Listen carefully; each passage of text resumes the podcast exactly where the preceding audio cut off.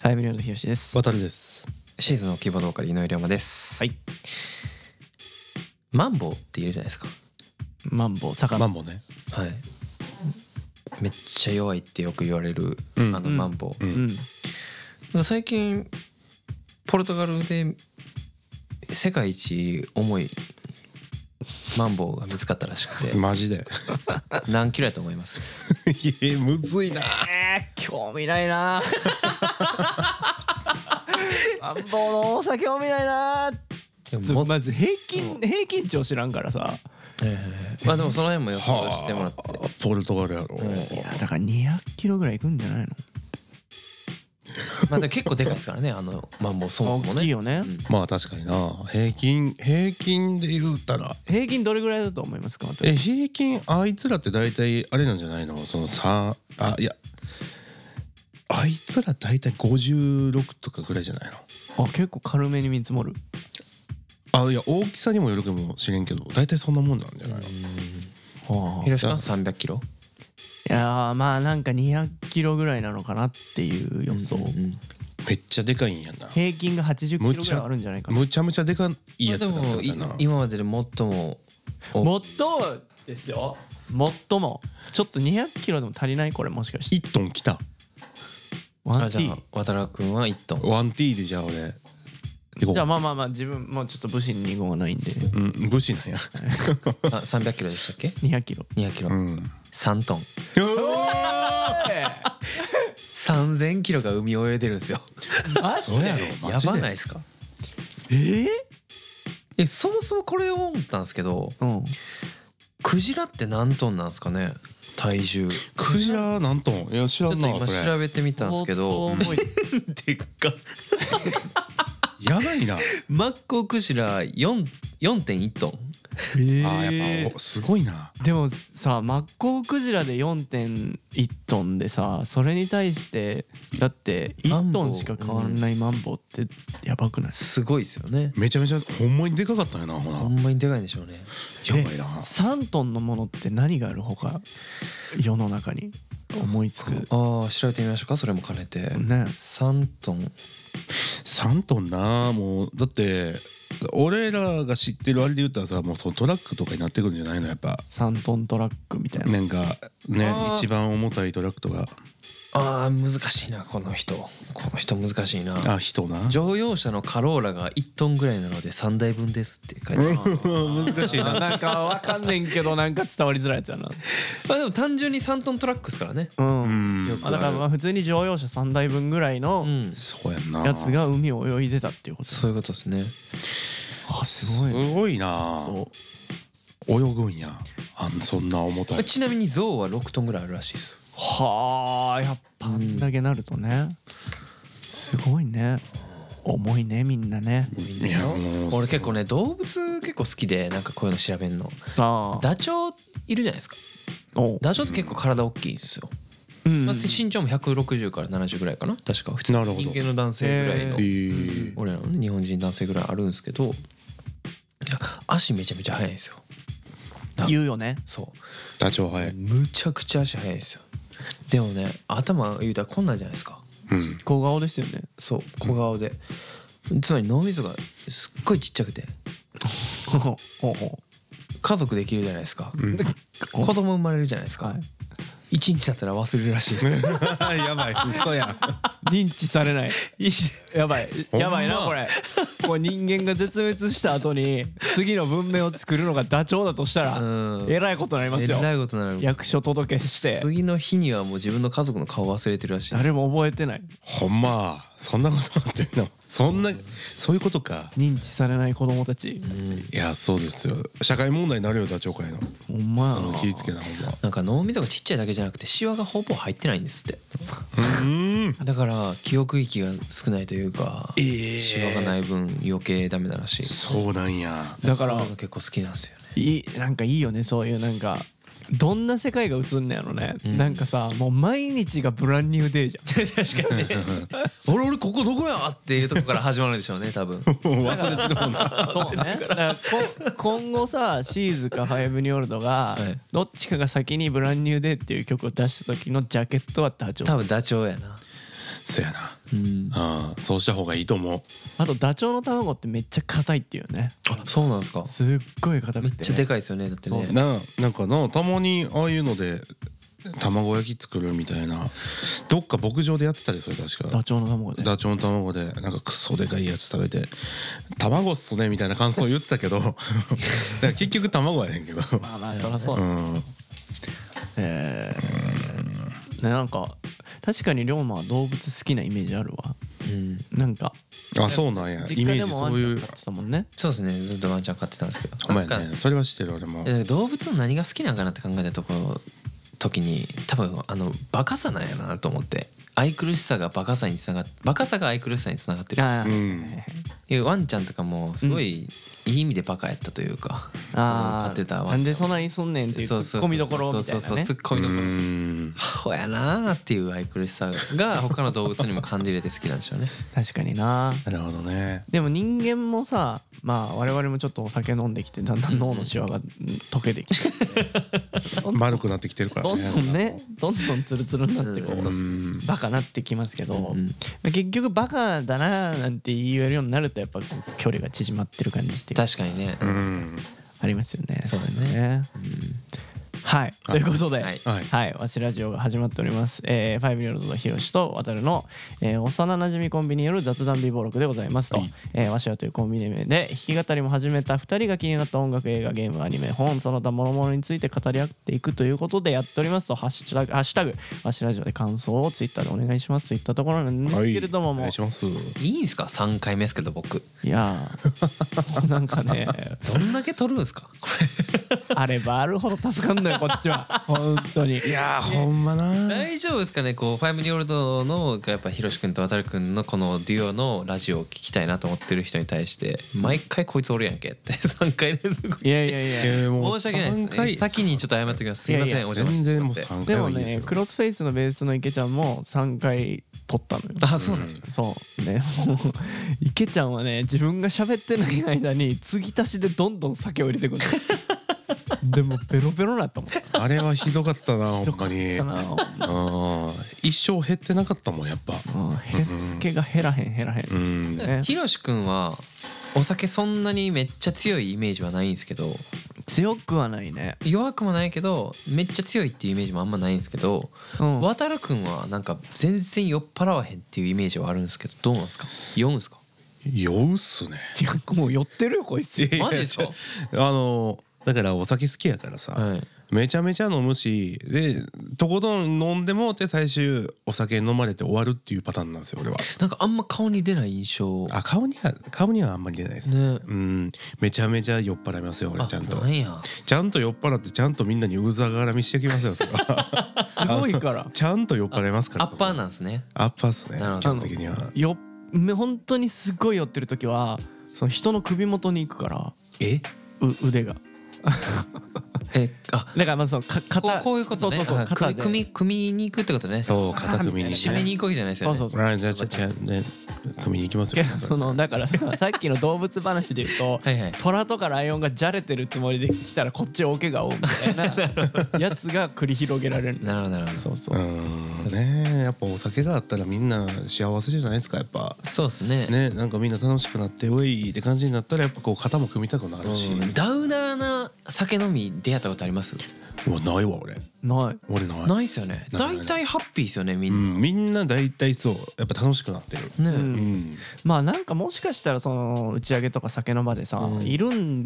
のかもしれないけど多分自分がそうなるの分かってるから多分すごいペース気をつけて飲んでたりとかするんじゃないかなああそのダウナーの人らはそうそうそうダウナーな人とさ差しで飲んだこととかあんまないなうんなんか確かにすごい落ち込んでいく人というかあーなんかすごいしなんかネガティブなことを言い始める人とかっていうのはあんま酒飲んで出会ったことないなと思ってあ大体なんかすっごいハッピーになってうざいやつになるかうんすぐ寝るかどっちかはい確かにうね、ん、僕歌いですぐ寝るんですけどあ寝るあ寝るどこ方でも寝ますねほんまあに寝れるタイプなはいい道でも全然寝るタイプなんですけ どあれ記憶をなくすタイプあ全然なくしますああそれ俺経験したことがなくてマジですか俺記憶がどんな時も残ってんのよそれはでもいいことじゃないですかでも辛い思い出がだから多いんだよねいや逆にいいと思うんですけどね記憶なくて何してるか分からん時の方が怖いですよ ああまあ俺俺何嫌われてないかななんか記憶ないけどみたいなああそうそうそうっていうのはすごい俺思っちゃうなでもそんな毎回じゃないですけあど、うんうんやばいぐらい飲んだ時は大体ないかもな気づいたら朝起きてるんで家であれどうやってどうやって帰ったんやろうっていうあまあはちゃんと帰ってんねやい基礎本能だけはえげつないんであ帰ってはいるんですけどーええな全然記憶なくならへんもんなマジですかうんーなんかだって渡るはさ基本的にやっぱ安定感あるねみたいな感じでやっぱうんうん周りから見られてるからさ、うんその普段やっぱりバランス取ってるからうんお酒がこうやっぱ入ってくるとねそのバランスがどんどん崩れていくというか、うすごいピーキーになるのよ、んうんうんそうだから行くとこまで行くぜみたいな、うん確かになそうなんかえでも「ファイブニールド」ってなんか俺勝手に全員すごいバランス取れてるバランサーなイメージあったんですけどねおあー全員がバランサーうんなるほどなんかすごい大人な人たちのイメージみんなまなんかこうまともな大人っていうイメージまあどうなんだろうねまあまあバンドやってるともっとねクレイジーな人いっぱいいますからまあねそういう意味で言うとまともな界隈かもしれないけど、うんけどやっぱりバンドやってますからね多少変やっぱりねあんまりまともとはやっぱ大声では言えないそうだね確かにやってる時点でねなんかシーズンのみんなってさ、まあ、何回か飲んでるけどなんか全体的にも結構みんなピースフルじゃない飲んでてもめっちゃピースフルですよどっちかというと、うんうん、いやーまあどうだろうキムはあのー存在感が消えていきますねうちのドラムは存在感消えてくものうダウナーってほどでもないけどもう喋れなくなっていくんでどんどんあああそういうこともう寄っていくと一回だからうちのワンマンツアーでねえーめっちゃおもろかったんですけど、あうんあの福岡かな、うん福岡でワンマン終わって、うんで打ち上げ行こうかっつっうんて打ち上げ行ってる時もう全然2017年8年ぐらいの話うなんんですけどもうねその時なんかみんな急にワインハマりだしておー例えばワインを飲むとか、えーワインとビールを合わせたレッドアイやったっけうん赤ワインあじゃあトマトジュースとビールトマかトジュースとビーなルんかそういう赤いなんかもので俺ちょっとワイン飲まれへんからレッドアイ するわとかなんかそういう赤感じけりゃいでいそう赤けりゃいいぐらいのでみんななんかワイン系のなんかそういうサングリアだどうだとかとかはいはいはいいろいろ頼み出した時期があっておいうんそうで打ち上げ最初みんななんかじゃあワイン頼むかとか言い出して、うんあじゃあまあ飲んでみますわってあんま飲まないですけどつってワインみんな頼み出して俺はもう普通にもうビール飲みたいからあじゃあビールでってうん言ってて、まあ、そっから、まあ、キムもうちのドラムの木村もどワインを頼んでてうん回したりしてたんでうすよ、ん回したら香りが出るよみたいな話うをんたらかんたらね聞かされて 「えー」って言いながらこうワインの回して飲んでたんですよで2時間半ぐらい経った後かなもう一回キム見たんですよまだ回してたんで すよ1杯目せやろほんまに1杯目でしたまだ聞いたんですよ2時間経ってまだ回してるから「えキムそれ何杯目?」って言ったら「1杯目」 ってぐらいやっぱ飲めないタイプなんで嘘あお酒を飲むそう飲むことは好きなんだけどそう飲むことは好きやけど体がねめっそう体が追いつかないからどんどんね黙っていっちゃったりとかこうちゃ可愛いな可愛いんですよね。うんいつ今でも忘れられない2時間後の同じ回しやばいな2時間経てば生してん香りがの出狂ってたもう香りなくなるぐらい香り飛んでもうなんかようわからんアルコールも飛んでんちゃうかっていうぐらいそし渋みのあるただのアルコールすげえなうなんですよ可愛いなそういうのなうんみんな飲めそうですねファイブニーオールド幸いにもね全員飲めるよねそういう意味じゃね長いんですよねうんだからさボーカルだからなんかあんま飲まないようにとかって思ってんですけどね、飲んで影響します歌にしないねあんま変わんないですよね正直、ねなんか飲むことよりも飲んで騒ぐ方がやっぱダメージそうですねそうですそねうそうだからなるべくそのトーンはあんまり上げないようにと思って、うんまあ、やってるけどやっぱね飲んだ方が楽しいよねなんか飲みながらライブしたいですけどね全然ああそれちょうど俺らも同じ話しててうんなあ俺らやったことないんよなありやと思うんですけどねなんか飲みながらラやるライブとかしたいよねう、んうんなんかそのいきなりさあの大所帯でスタッフ抱えてでやるとなんかこういろんな各方面から怒られそうな気がするので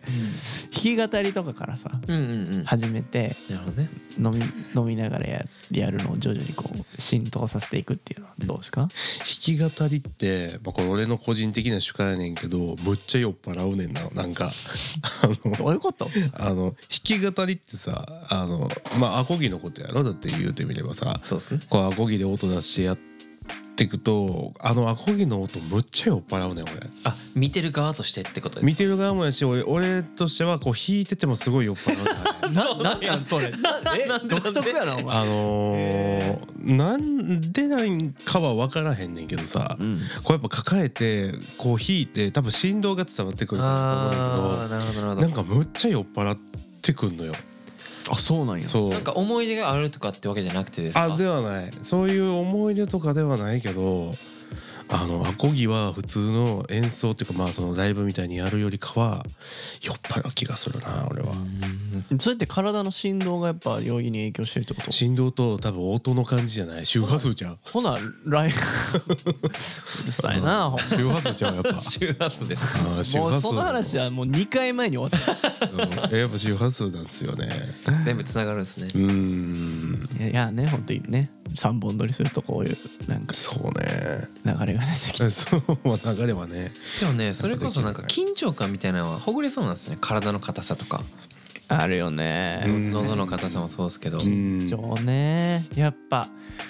ライブって緊張との戦いよね最初、うんうん絶対するもんではあるからね、うんいや全然いますよ先輩でもなんか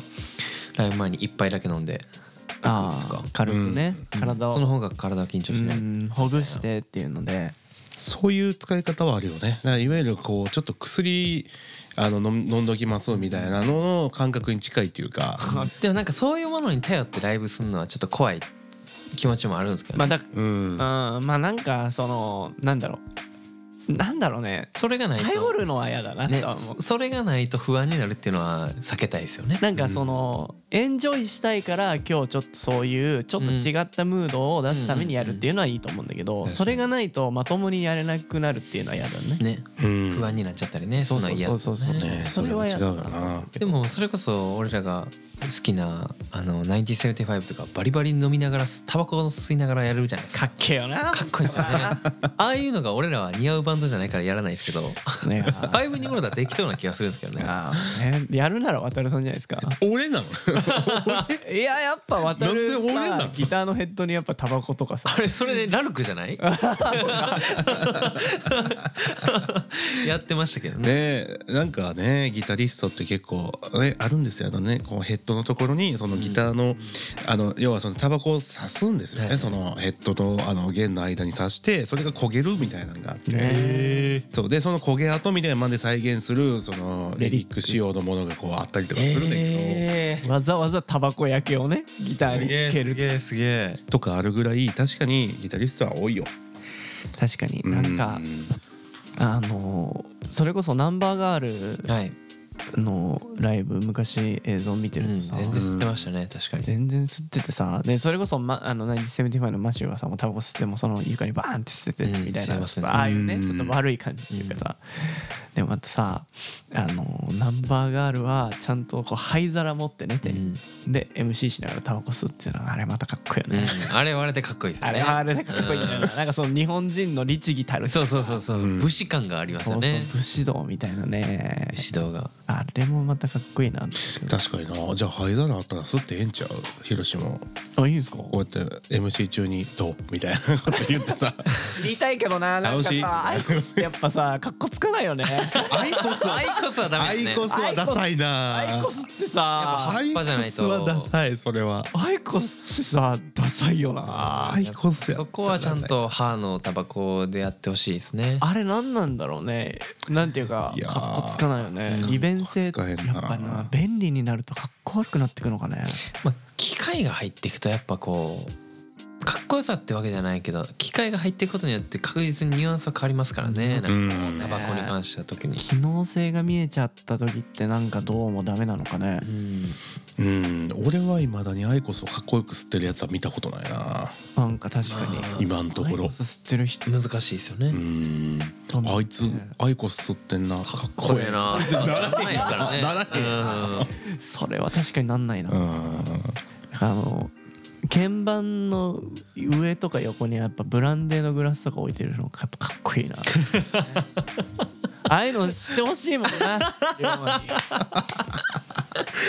そうかそうかそうか。なんかブランデーかそう年もう年重ねてきたらまあまあなんねかちょっと武将髭とか生やしてさ、はいはいはいはい。ちょっとなんかスーツとか着てでネクタイしてんだけど第1ボタンは外しててあ外しててちょっとゆる緩めた状態うんでネクタイ緩めてちょっとクイッといきながらさ、確かにね、俺でもこれ聞きたかったんですけどう、んうん俺ね、そのそういうこう。伝統的な例えばブリティッシュもそうですけど、はいはいそういうカチッとしたスーツやったりとかっていううん音楽に基づいてこう来たりするじゃないですか悪魔音とかもそうだけど、はいはいはいなんか最近の1975はさいそっち寄りじゃないですか、うんきちっとしたスーツを着てフォーマルにフォーマルな感じでずっとやってるんです、うんなんかイメージがあるんですけうど、ん俺なんか前のこの私服の私服じゃないですけど、うん普通の服で個性が見れてたのもちょっと恋しいんですよね。ああなんかうその言うたらあった道じゃないですか悪もしかりずずっと過去にいろんなバンドがそういうスーツ着たりとかうんうんうんやってきた道を97がたどるんかなってファッションとしてあーなんかそこはすごい疑問に思ったんですよね今回あー今回の作風だけなのかからこういう感じでいくんかなと思ってなんか俺としてはいやなんかどういう服を着るのかも割と楽しみにしてたからうん見たいなと思ううん気持ちもちょっとあったんですよね。確かになんか今回俺が感じているのはアルバムも聴いてみて思ったけどなんかね自分たちのオリジナリティみたいなところにあんまり重きを置いてない感じがするっていうか、曲もそうですよねどっちかというすとごいオーセンティックっていうか、スタンダードが多いじゃないですか木をてらってないっていうかで実際アルバム聴いた後にあの今回のジャック・アントノフってプロデューサーはいのソロとかを、もしあれだったら聴いてみてほしいんやけど、はいもうねほぼサウンド一緒なのよへえなんかジャック・アントノフの曲を1975がやってんじゃないかみたいなことを感じるっていうか「ルはいはいえっと、Looking for Somebody はい to to Love」 Love というかあの曲とか本当にねあのジャックがやってる「ブリーチャーズ」っていうソロプロジェクトにありそうな感じっていうあかブリッジャーズの人ですかそうそうそうっあへえていう感じがするからてかなんかめっちゃスタンダードな UK ロックっていう感じですよねそうそうそう音楽に関してはだからまあなんか彼は多分、まあ、アメリカの人だけどそういうものに影響を受けてやってる中で、ブルース・スプリングスティーンとかの影響とか、多分だからなんかね大きな音楽のロックの伝統の中で自分たちがどういう立ち位置であるかを再確認してるのかなみたいな、うんうんうんそのためにはまずは型を学ぶというかなるほどねだからなんか俺はねちょっと伝統芸能的なところになんか今入ろうとしてるのかなみたいなるなほどなるほっどていう時に多分一度型にはまるっていうことは大事なのかなっていうのはなんとなくその思うのよ。なでるほどね彼らは彼らの中で自分たちのスタイルとして一度そういう型の流儀の中に自分たちを陥れた時に何が生まれるだろうみたいなことをやってんのかなみたいな。へえなるほどなだから俺最近型に興味があるのよね。型にうん、だからバラードとかもそうだけど j p o p の型とかさ、ああはいはいなんかいろんなものがあるじゃないその制約の中でこそ生まれる自由みたいなうもんうんうのにんちょっと興味があるんですよねだから若い頃はもっとオリジナリティで他にないものみたいなの創造性に憧れてたけど本当にいいものってやっぱちゃんとその歴史をちゃんと継いでいってるっていうかうんうんうんなんか自分がいいなって思ったものもこんなの聞いたことないっていうようなものも実はやっぱその流儀の中にちゃんと属実は属しているというか、はいはいはいうんはいその中でのブレンド力みたいな。なるほどな俺全然また話変わっちゃうんですけど伝統ってところでね、うん話すと昨日ようやくね「アルケミスト」っていう、えー海外文学うんの小説を読んでたんですよめちあーゃめちゃ有名なベあストセラーなんですけど「のー、俺も何回も読みましたね。アルケミストうん、宝物を探し」にそ行うくそうそうそうやそうあん中で伝統伝統はいつだって正しいんだっていう一言があってつでしょ。おお。なんかね俺はでもそれを読んだ時に昨日ねようやく読み切ったんですけどなんかあんましっくりこなかったんですようん伝統はいつでも正しいのかってうん時代とともに常識も伝統も変わっていくんじゃないかってうん人が変わるからだから俺はそこがねあんま納得いかなかったまま読み切ったんですけど、うんでも伝統を知ることによって得られる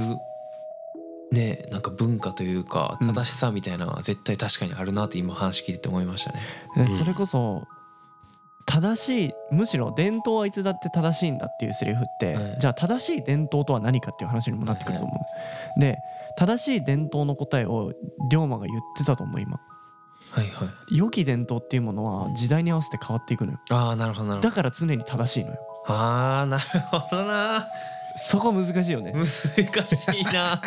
これひろし君に合わへんかったら俺納得できんかったわ今。だから伝統っていうとさ俺らの中で古き慣習みたいなところに行くじゃない、そうそうそう。うんだから揺るぎないものっていうイメージがやっぱそうそうありますよねで。も揺るぎないものは変わっていくのよねうんやっぱその龍馬がさ1回目の時に SNS との向き合い方みたいなところで、はいはいそのただ自分が思ってることなんて変わっていけばいいんだっては言言い。ってたじゃない。そう今はこれが正しいと思うからやるしそれが違ったらまた変えていくってういんう、うでもそれはだから龍馬の中での伝統なのよん。なるほどなるほど。そうだから自分が変わっていくことが正しいと思えるっていうことを紡いでいくことが伝統ってういんううかんうん。っていう意味なんじゃないかなと思うなるほどな。ふ けえ。あの本ふけえ。俺ね。めちゃめちゃ深いあのなあの本ね、なんか俺にとってはいろんな言葉が刺さりすぎてめっちゃスピード遅かったんですよ読むの。 いやーちょっとあー咀嚼しないそとうみた咀いな、ね、嚼に時間がめっちゃかかっちゃって。厚みがある本じゃないけそどう全然190ページぐらいかな200ページぐらいの本なんですけどねめっちゃ大変やったんですよね読むのになんかすっごい頭を使ったしうん自分と向き合った本やったなと思ってそれがでもベストセラーというかうんずっと語り継がれる良作なんやなと思っちゃったなそうねだからそういう意味ではアルケミスト自体がやっぱ伝統であるっていうかさ、うんうん伝統としての正しさを持ってるんだろうねそうですねいう意味ではだから言葉として多分柔らかいというか柔らかいっていうのはニュアンスが柔らかいってことじゃなくて多分どの時代の人に対してもすんなりとはポケットに入り込む余地を残しているっていうことがうん伝統たるものみたいな、うん いう面白いっすね今回も止まんないで すね 止まんないねここまで聞いてみてどうですか渡辺さん本読みますいや俺は本マジで読まへんのなよるほどなるほど読まへんくて全然何の話か分からへんけどでもなんかその言葉の端々にさ、うんその伝統が何とかさ、はいこう時代に合わせてその生きていくみたいなことをやっぱ聞いてるとなんか全然分からんこともないっていうかさ、はいなんかやっぱその自分が考えてることとかもさやっぱりこう時代にフィットさせていくことをやとは思ってんねん。なんか自分が今考えてやろうとしてることがいつの時代でやってたことかみたいなのも多分どっかにはあると思うねんけど、なんかそれを今の時代にちゃんとフィットさせていくみたいなことがその今言ってたその伝統っていうのはその時代に合わせていくことみたいなのがすごいなんかあそれやんってめっちゃ思って今聞いて腑に落ちたそうあーそんなことが書いてある本があるんやみたいなのをなんか知っていくみたいな。アルケミストマジで面白かったそうなんやななんか読み終わりたくないなって思うぐらい面白かったんですよねあー俺結構海外文学とかうん児童書が大好きなんですよねあ絵ー本とかへー絵本って絵本とあいいよかね絵本ねそううん児童書とかって全然子供向けじゃないんですよねなんうかんいや結構今読んだら刺さるみたいなことマジでえぐい結っ構あするうよんななんかね中目黒に絵本のあの専門店みたいなのがあるはいはいはいあるんですけどだから仕事でその辺周辺行った時に絶対行くんですよねへそこでーいろいろ読んで気に入ったもの買って帰ったりするんですけどはいはいはいいよね面白いよほんまになんかふとしたフレーズに心グッて動かされたりとか、ういいやわーって思う瞬間多いんですよねその絵本ってさその児童文学ってやっぱせん究極的に洗練されたいや書ほんま籍っにてい究うか極的に確かに洗練されてますね、そうやっぱりさ子供に対してはそんなにお多くの言葉を語れないわけじゃない。はいうんその子供の年齢で知ってる限られた言葉の中でやっぱその紡いでいってほしいことを伝えなきゃいけないってなった時に、なるべく分かりやすい言葉を使って、それで振り返った時に噛み締めるものを残さなきゃいけないって考えると、絵本作家ってやばいよな。いややばいほどうん哲学者っすよあの人らいややばいやばいな。絵本の話だけで飲めるな。いやすごいな。マジで何気なく絵本屋さん行ってみてほしいですもんほんまにねそれあ店によって立ち読みできるとことはいはあいる,、うんあるんですけどできないところはマジできるところはねほんま一生入れるぐらい面白いですね俺もね谷川俊太郎の、あの詩の絵本をね2冊ぐらい買ったのよね。は僕ってやつかな。あの僕とせあともう一個は戦争ってやつかな。うんあのまあ、戦争のし国同士のこうあ話っていうかだから自分の国の家族相手の国の家族それが同じように家で寝ているとかだから僕たちはその同じ人間なのに争ってるっていうこと本当に端的なうんうんもう誰が見ても分かる感じで書いてたり僕っていうのは僕が死んだっていうだお一人の男の子が自殺したところから描かれる絵本だったんですけど、すごい谷川俊太郎さんとか金子みすずさんとかって小学校の頃の国語の授 業で触れ合った以来触れ合ってないかも俺いやー今見たらやばそうやなもうねやっぱゾゾワッとするよねへやっぱなんか歌詞もそうだしさなんか宇多田ヒカルとかにも感じるし谷川俊太郎とかにも感じるけどやっぱね良き言葉の使い手っていうのはさ自分たちが普段使ってる言葉に違う意味を持たせてくるえうんうんうんうんやっぱそこすごいなってなるほどなね同じ言葉やのに違う意味を持ってくるかそうそうそうなんかちょっと違ったように聞こえてくるっていうか、っていうのとか感じますけどねうん読んでみてくださいよでも多分今ヒロシが言ってた作品を俺ヒロシんちで読んだよ一回いつえこう最 近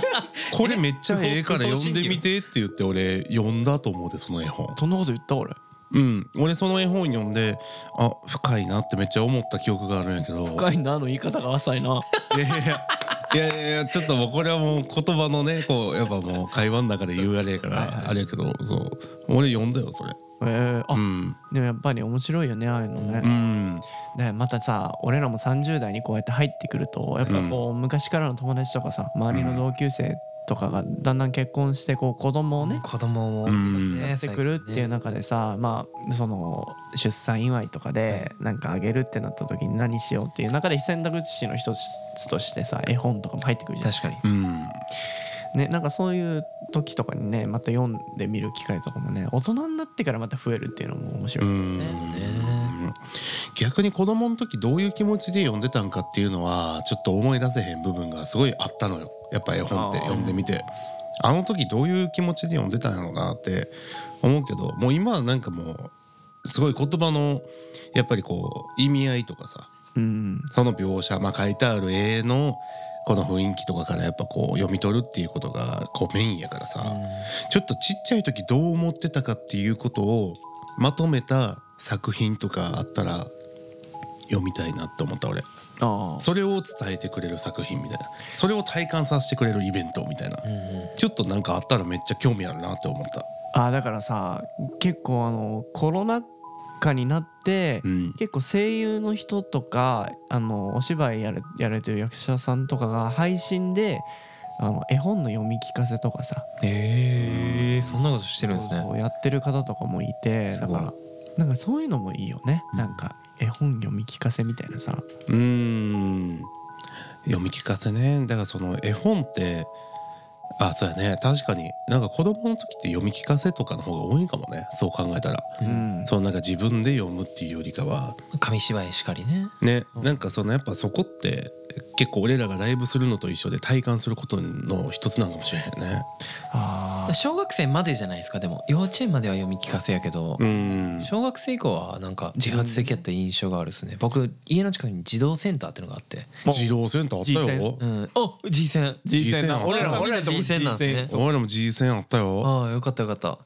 そう俺らも学校の隣に G 戦があって、うんうんそれ終わっ学校終わってまっすぐ家帰らずすぐ G 戦行ってはいはい2階が図書室なんですよ2階にたはいはいはい卓球部屋と図書卓室球があっ部て屋だなありました卓球よね部屋あれ、いきですか。違う違う全然「府」が違うんでもうあそうかけ県と 兵庫県でしょ兵大庫県阪府なんでそう全然違うんですけどでも一緒でそこでもう引きこもって読んでたなずっと本いやおもろいよねそうかいやーななんかあるその子供の時の忘れられない一冊みたいな子供の時の忘れられない一冊だからまあ絵本でもいいし国語の時でもいいすがに覚えてないななんかもう覚えなんていうのその授業として覚えてるっていうイメージしかないかもあーあでもそそういうのでも全然いいよあの睡眠とかああ今めっちゃ思ってた、ねももう睡ち眠もやったちなもちもちなんとかのもちもちの木だっけももちもちの木もちもちの木とか懐かしいちのちの実だっけなんだっえけ木やと思う木で木でしょ多分あのなんかちょっと影絵みたいなー切り取った感あーそうだじのテイストの絵の大きな株の木とかやろあと大きな株なえ大きな株やったっけ 大きな株の木ってあ木言うてもうたよ株は木にならんやろ多分 おかしいな木言うてもうたな今そうそうそんぐらいかななんか衝撃やったなっていうのはさすがに覚えてないな俺あのえ龍馬かはあれだったか分かんないけど馬頭琴のやつとかあモンゴルの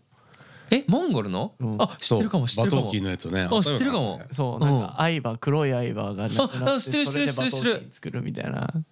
わ懐かしい結構同じなんですね履修するところっていう多か分だってあったよなだってあれ3つうん3つ2つ違いか二つ違だいですから多分ねほとんど履修してる多分うん一緒だと思うよ懐かしいわトーキンのなんとかと馬頭琴じゃなかったっけタイトルなんだっけホーミーと馬頭琴みたいな名前じゃなかったあーなんかでもカタカナとななんホか入ーっリてーるはなんかあった気がするなんかそんな感じじゃなかったい確やか確かに確かに俺覚えてるわそれそんなだったなあとまあまあ大体ゴンギツネとかさあーまあそうみでたいすなねと本こ気でですね何回見たことかほんまあのねゴンお前だったのかってやつね、うんあでも俺小学生の頃に自分で図書室小学校の図書は館いみたいなとこ行って自分の名前の由来になってる坂本龍馬ってどんな人なんやろうと思って電あー気電気3冊ぐらい読んだんですけどへまあえそれはめっちゃ覚えてるですね内容もあー確かにそれ気になるよな龍馬っていう名前だとねそ特うそうに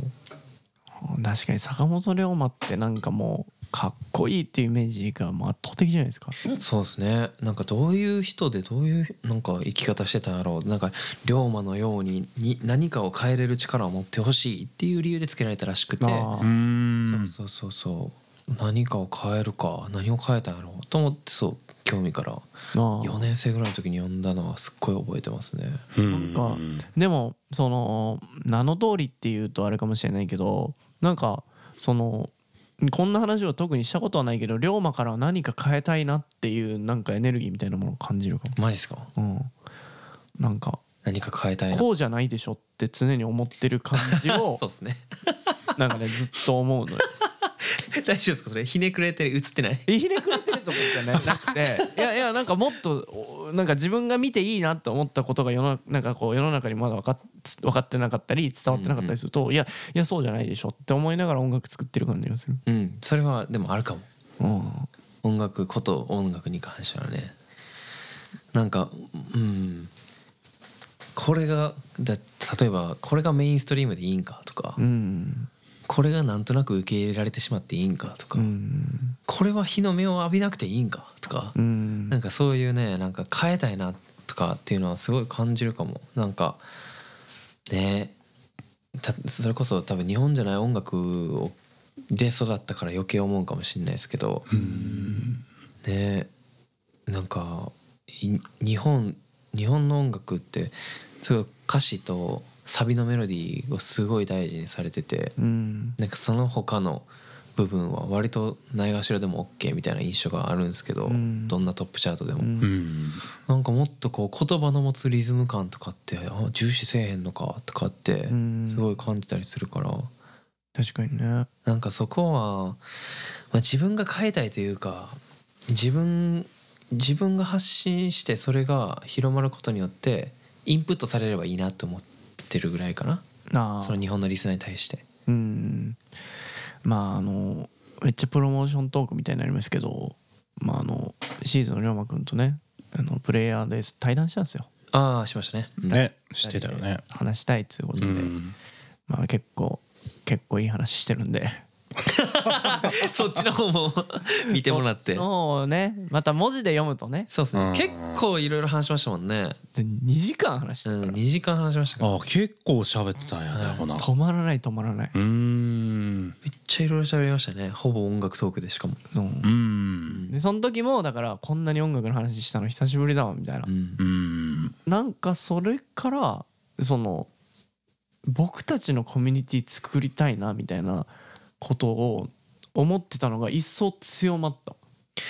うん言ってましたねそういうなんか仲間を作りたいっていう話をしてましたよそうそううそねんでもなんか多分この俺らの90年代って多分それこそ SNS の発展があると思うんですよねうん正まあ直それで見れちゃうから発信が過渡期っていうかうそう、んなんかそこでフォローしてしまえば、んその人の思想ってある程度見れたりするしなんか昔ほどメディアとかがない時代で対話して話し合うことによって音楽をどれだけ広げていくかとか、うんなんかそういうことに夢中になってた人らとはまた違う感覚なんやろなっていうのはありますよね。ううんんだからなんかでもさなんか SNS でつながったことによってあなんかフォローしてくれたフォローフォローしたとかいうことで、なんとなく距離感縮まった感じにはなるけど、そこからの踏み込みが本当は大事なんですそうですね。そうやねそこはあくまできっかけの一つに過ぎなくて、うんなんかミュージシャン同士がそうやってつながっていったら次が本本番っていうかさ、うんうんそうだからそれで言うとライブするじゃないですか対バンで、うん全然売れてない時のことを思い出してくださいね、インディーズかインディーズよりもっと前のうんライブして対バンじゃないですかもちろん、うんワンマンなんてできるほど呼べないからでそっから仲良くなるのって絶対打ち上げじゃないですかそうやね、うんで俺はそこをすごい大事にしたかって毎回シーズンってもうずっと打ち上げはほぼ全部出るバンドやったんですけど、うん次の日がライブでやろうと、うん絶対出るバンドやったんですけど東京にライブしに出てくることによって気づいたのがこっちのバンドあんましなかったんですよね打ち上げああ「帰りますお疲れ様です」とか「終電あるんでじゃあお疲れ様でしたありがとうございました」とか言って帰ったりとかでなんか輪が広がる云々より、うんなんかほんまに。ななんなんやったんやろみたいな対バンやけどなんかそれぞれなんか別室でなんか喋って終わるみたいなうんなんか寂しい発展も何もないうんなんかライブ一日やったなって思ったりすることがすごい多かったんですようね、んうんまあ、それは地域にも多分よるしまあねでもそういう時代に入ってきてんねやろなっていうのはその時すごい感じたんですよね、まあねなるほどねんかそれが正しいからもっとみんなこうした方がいいよとかっていうことではないし、うんそうそうそううん俺らはではないそれで得てきたものもあるから、やっぱりなんかでもそうやってさそのレミちゃんがそうやって言うっていうことがあるんだったら、なんかそのなんかできることありそうだなみたいな。でもやっぱりなんかそのねあの取材の時も話したけどさあのやっぱこうシムとコールドレインとヘイスミのさ、うんうんトリプルアップスのやっぱかいい憧れいじゃやない憧れるねやりたいああいうのいやねうんやっぱあのははじまざでさしマー君が「猪狩が悪い」っつとか言って言う関係性、うんでその後にさ昨日ぐらいかな猪狩君のインスタ見てたら「ハッシュタグで猪狩が悪い」って いうのがついてたりしてさなんか全部全部糧にしちゃうっていうか、そうっていうなんかああいうのかっこいいなと思うよね先う輩。ん確かにねそういう世代でなんかこう築き上げていく音楽シーンみたいなのってやっぱりまだまだないよな俺ら、そういうのはやっぱり周りに全然ないし多分そういうきっかけ作りっていうか、まあこういうねこう龍馬との会話みたいなのが多分一つきっかけになるんかなとかも思ったし、んうん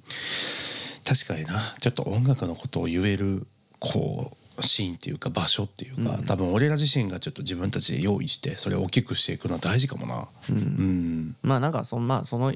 端くれみたいなことでこういうことやってるみたいな感じですかね。うん一番端がわしラジオでええと思う そうで すね一番端っこで一番端でええと思ど真うん中にはいてほしくないど真ん 中いやおいや楽器鳴らせよって話歌えよっていやツアーやりたいですねそういう意味でねね一つはねそうそうなんかね、言ってたんですよだからそのうんツアーをやったりできたらいいねめちゃめちゃそうだからなんか俺らもさなんかお互いにいろんなバンドと対バンしてきたしさうんを聞いてきたしなんか自分の好みとか好みじゃないところ以上の音楽のさなんか喜びとかうん価値とか魅力とかっていうのもうそれぞれが知ってると思うからさそうやね人を好きになったら音楽好きになっちゃうっていうこともいっぱい経験しうてんねだから音楽だけ聴いてたら実は俺の好みじゃなかったけど、うんうんあいつが言ってることいいんだよなっていうことで好きになるっていうことうも、んね、なんかそういう仲間増やしていけたらいいなとうんいう回でございま した。あなんかすごいほっこり収まりましたね。うん綺麗に収まったというか。任しとい てよよかったよかった。よかったねねちょっとまだお酒が残ってんであの、はいちょっとしっぽりと飲んだりしつつはいまあねあの一旦まあ配信としてはここまでということで、はい。はいいやお世話になりました。本当に長々とありがとうございましたとんでもない。ありありがとうほんまにもがとうございます。来てくれてもうちょっとまたぜひぜひ来てください、はいまあうんこんな感じなんで台本も何にもないんで、いいですね。気楽で。こんな感じでやっておりますんで、ねぜひあの龍馬もポッドキャストを始めてください あやば俺ラジオ。俺ラジオ俺ラジオええやんええな俺ラジオ。うんねやりますか。俺ラジオがねできた時には読んでいただいてっていうねはい、といったところで、はいお時間でございます、えーね、3回にわたってゲストはシーズンの、えー井上龍馬くんでございましたありがとうございましたありがとうございましたありがとうございました